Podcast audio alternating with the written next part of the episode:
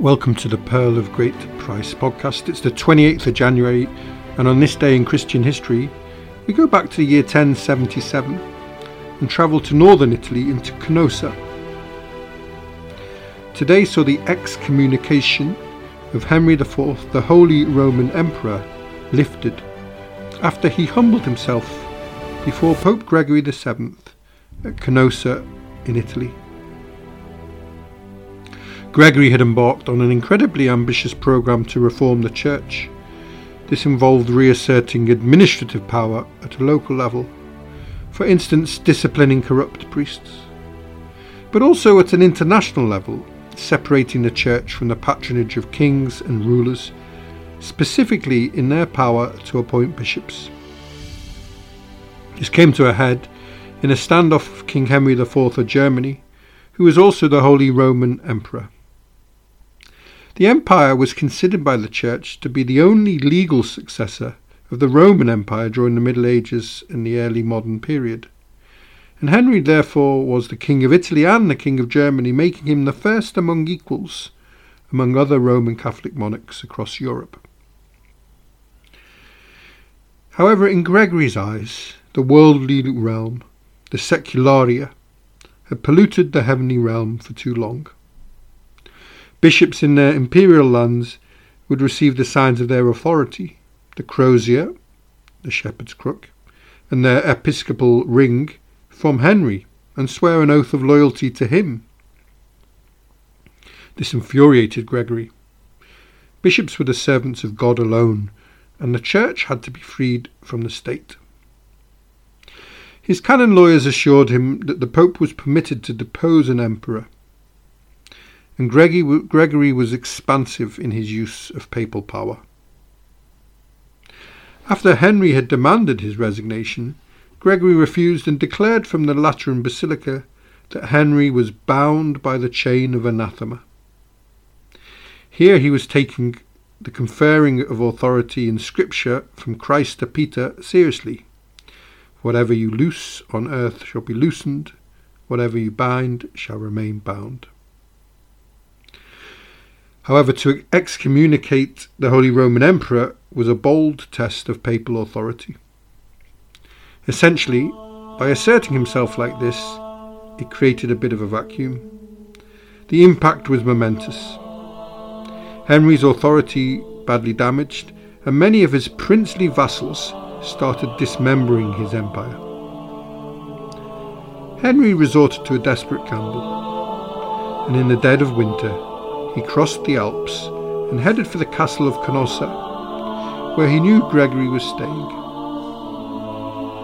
According to Gregory's own register, the king and emperor stood there barefoot and clad in wool, waiting for three days to be summoned into the Pope's presence. Exaggerations aside, we all recognise that it's a primitive power play to force somebody to wait to see you. Henry was greeted with a kiss, and the excommunication was lifted. Gregory was not from one of the wealthy Italian families like most of the popes of the time. He was born into a simple family, Hildebrand of Savona, and the authority of the man was more than just his papal office. His force and character of character and perceived integrity meant that when Hildebrand became Pope elect Gregory, he was one of the few popes who had been elected by acclamation. On the death of his predecessor, as the obsequies were being performed in the Lateran Basilica, there arose a loud outcry from the clergy and the people let Hildebrand be Pope. Hildebrand is said to have immediately fled and hid himself for some time. He was finally found at the church of San Pietro in Vincoli and elected pope by the assembled cardinals amid the repeated acclamations of the people. Now declared a saint by the Catholic Church, this was a rare thing for popes of the time.